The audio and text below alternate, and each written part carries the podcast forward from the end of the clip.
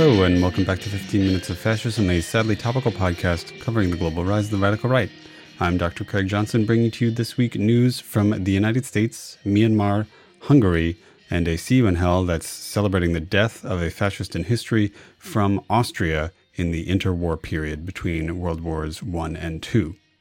Starting out in the United States, there is now an official criminal probe by the Department of Homeland Security into the deletion of the text messages that were requested by the DHS, that's the Department of Homeland Security, and the Department of Justice from the Secret Service. Now, recall that the Secret Service last week said, whoops, you know, we deleted these messages after having been told not to delete them when it was clearly illegal to delete them. You know, these text messages that we were sending to each other uh, January 5th, January 6th, 2021, you know, during this coup that we were kind of a part of.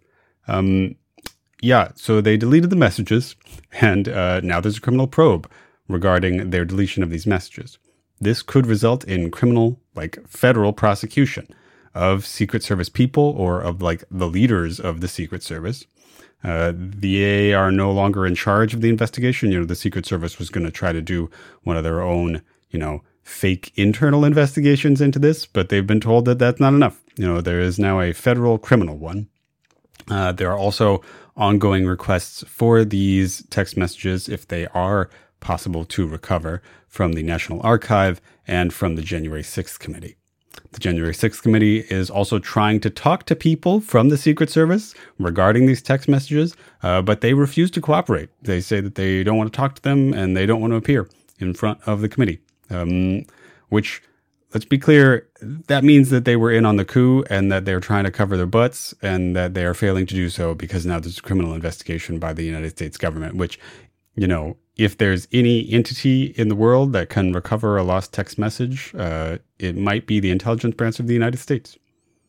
Continuing on with news about January 6th, Steve Bannon has been tried and convicted of contempt of Congress. And the conviction came down on Friday. It was a real no brainer, like to the extent that Bannon's defense team didn't call any witnesses and didn't even really make any arguments.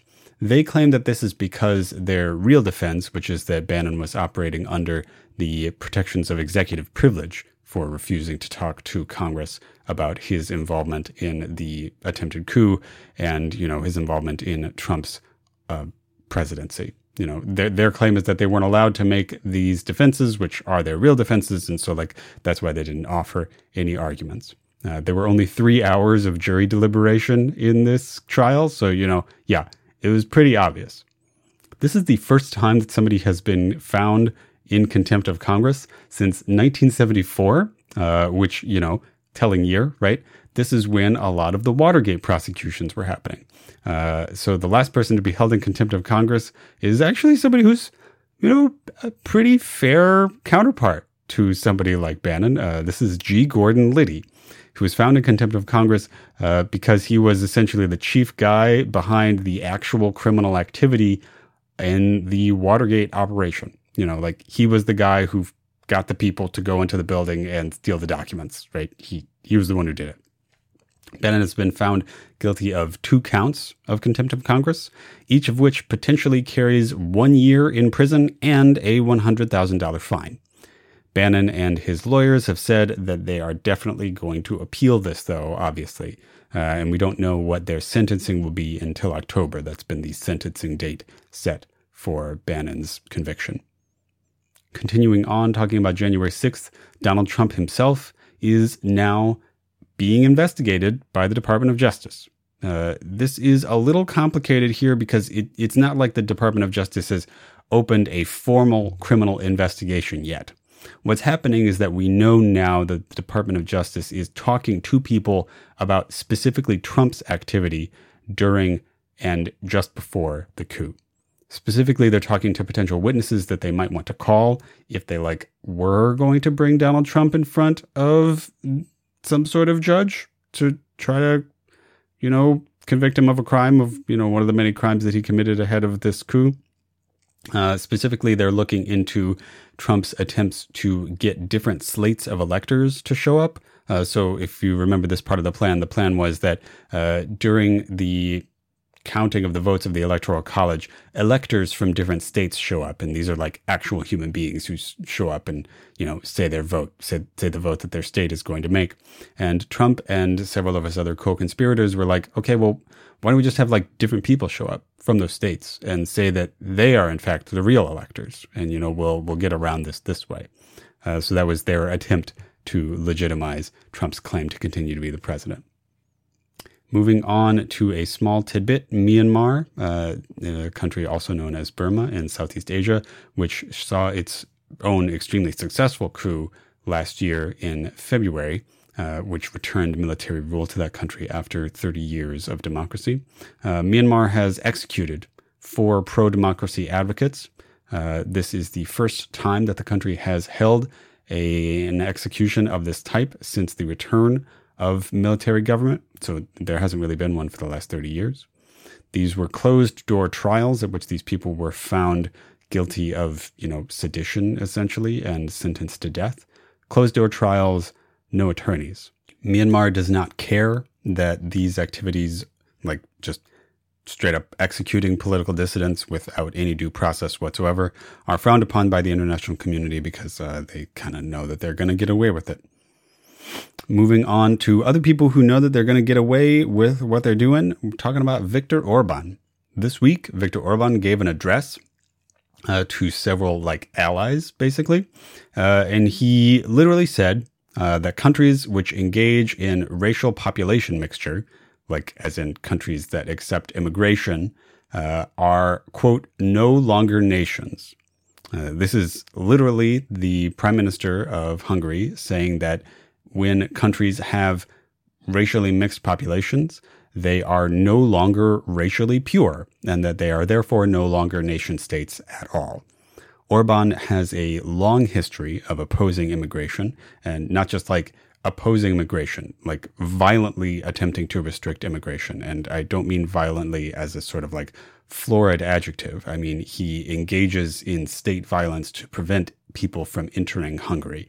Uh, Hungary is one of those countries that has talked about and has actually set up in some places fences, border fences, uh, with its adjacent countries, and uses the police and the military to crack down on immigration, which it believes to be um, illegal or illicit.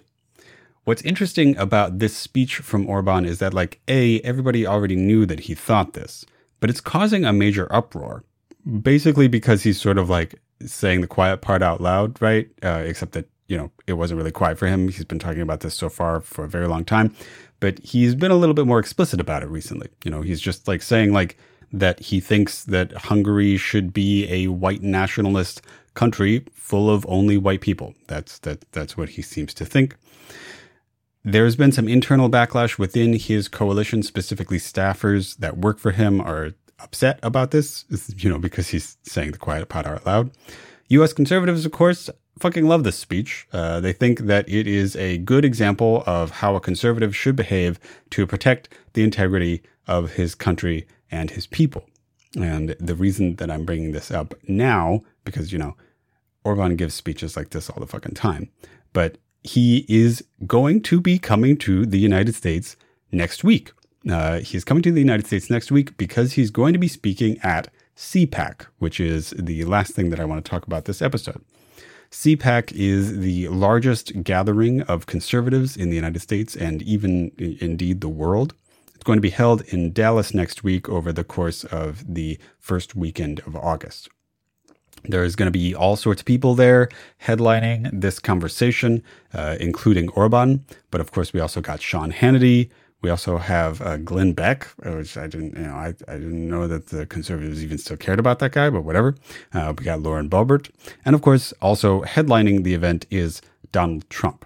Now, tellingly, the headliners of CPAC at events like this uh, are often the people that the conservative wings of the Republican Party, which are incredibly just, so just completely 100% dominant at this point, these are the people that they think will be the rising stars in the party these are the people that they expect to be leading the party or to be nominees for president.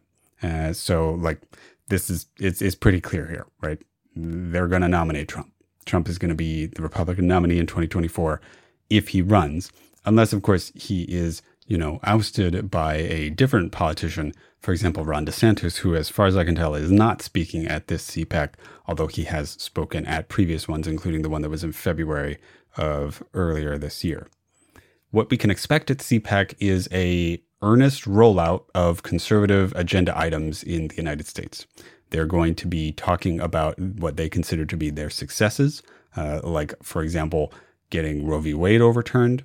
They're going to be talking about things that they consider to be continuing ongoing fights. For example, their push to prevent queer and LGBTQ and trans representation, acceptance, or safety in the United States. You know, they're going to be railing about what they consider to be the, the horror of talking about a person's pronouns when introducing themselves or yourself. Uh, they're going to be talking about their anti-immigrant policies, which is, you know, what Orban is going to be talking about. They're going to be talking about Christian nationalism. They're going to be talking about their anti-leftism. they're going to be trying to get everybody to consider anything other than their extremely conservative right-wing agenda to be the left. You know, Joe Biden will be being painted as a socialist at this meeting. CPAC is interestingly expanding in the last couple years. You know, this year they actually held their first meeting in Israel. Uh, J.D. Vance spoke there, uh, and so did Ben Shapiro. There has also been a CPAC in Hungary, in Budapest, so far. And, you know, this means that they're trying to cement an internationalist, right wing, white nationalist, conservative, anti queer coalition that opposes immigration, that opposes racial mixing, that opposes divorce, that opposes religious freedom. And the thing is that they're succeeding fantastically at this, that they are being extremely successful. And if the people who oppose the right wing and the conservatives are to succeed, we need to be equally internationalist. We need to be equally cooperative. We need to be equally long thinking. You know, we need to be thinking in terms of decades.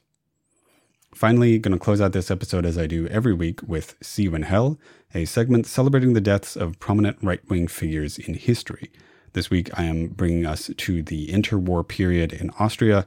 I'm talking about Engelbert Dollfuss, uh, who was the Chancellor of Austria between World Wars I and II, and is most famously and importantly known for being the key leader in Austro-fascism. Dollfuss was born in what is now northeastern Austria in 1892. Then, of course, this was the Austro Hungarian Empire. Dollfuss was a peasant. Uh, his family was extremely poor. He did very well in school, however, and cooperations with local bishops allowed him to go to, you know, continued education, to go to high school. Uh, he considered being a priest, but eventually decided against it. He was technically too short to serve in World War One. Uh, was under five feet tall, uh, but he did anyway by like finding a recruiter who would fudge the paperwork right. He eventually rose the ranks and became a lieutenant in the Austro-Hungarian army.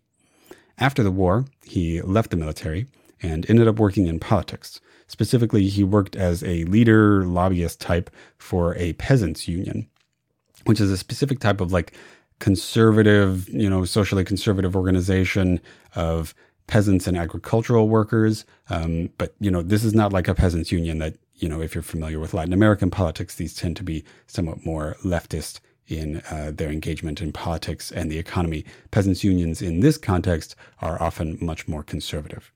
Later, he took this success as the leader of this peasants' union to be uh, appointed as the Minister of Agriculture in Austria in 1931.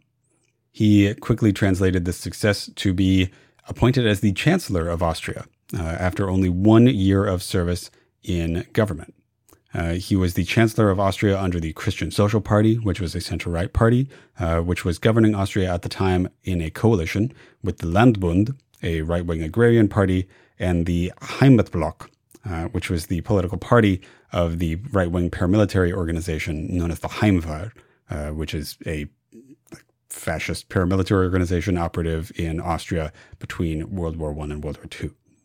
A parliamentary crisis after his ascension to the chancellorship led to him, uh, that is Dollfuss, seizing dictatorial powers and essentially creating a one party dictatorial state in Austria.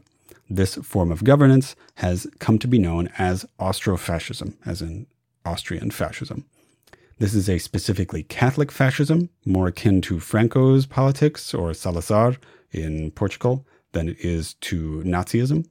Uh, it's a corporatist strain of fascism. So, you know, like the idea that different parts of society should organically, naturally represent themselves, uh, as opposed to like, you know, some sort of more modern representative form of government. That's that's that's corporatism in a nutshell. Corporatism was eventually enshrined in the Austrian constitution when Dollfuss successfully got a new constitution promulgated in Austria in 1934, which was modeled after the constitution of Portugal, uh, the Estado Novo constitution, which is um, a corporatist one. A corporatist one party state, fascist Austria, was what Dollfuss wanted, and it's what he got. However, meanwhile, Austria was facing a massive amount of political turmoil in the early 1930s. It wasn't political turmoil that was primarily fueled by a fight between the left and the right, because unfortunately the left was extremely weak in Austria at the time. This was a fight between different factions of the right wing, specifically Austrofascists under Dollfuss and his allies, and Nazis, as in like people who wanted Austria to be German. Like they wanted Austria to become part of Germany. And this was ultimately Dollfuss's downfall. He was assassinated by Nazi Austrians this week in history, the 25th of July, 1934, after an extremely short time in power. Mussolini, who was a key ally of Dollfuss, was extremely pissed and prevented this like this particular coup, this assassination attempt, from resulting in the uh, annexation of Austria by Germany. Uh, Mussolini was especially pissed well, partly because Dollfuss apparently was an actual friend, like an actual family friend of his. Their families spent time together. But he also needed Austria as a hedge against Hitler, um, because an increasingly powerful Germany would just dominate the continent. And that's not what Mussolini wanted, really, at this point in history. So, because of Mussolini's prevention of this, in part, uh, this particular moment of political turmoil did not result in Austria's annexation by Germany. That would have to wait four more years to the Anschluss, which is the name for this annexation, in 1938. So, Engelbert Dollfuss, we will see you in hell. All right, that was 15 Minutes of Fascism, a sadly topical podcast covering the global rise of the radical right. I'm Dr. Craig Johnson, ThinkGeek Sleepy Kitty Arts and Sleepy Kitty Music for our intro, outro, and graphics. If you enjoyed the podcast, please like, share, and subscribe. Please leave a review on whatever it is you listen to this on. If you really like the podcast, check out my Patreon at patreon.com slash 15 Minutes of Fascism. That's 15 spelled out, all one word. You can also get in touch with me at Gmail at 15 minutes of fascism at gmail.com. You can also reach me on Twitter at Hist of the Right, that's H I S T of the Right, or Fascism15, and again, that's 15 spelled out, all one word. All right, thanks very much, and I'll talk to you next week.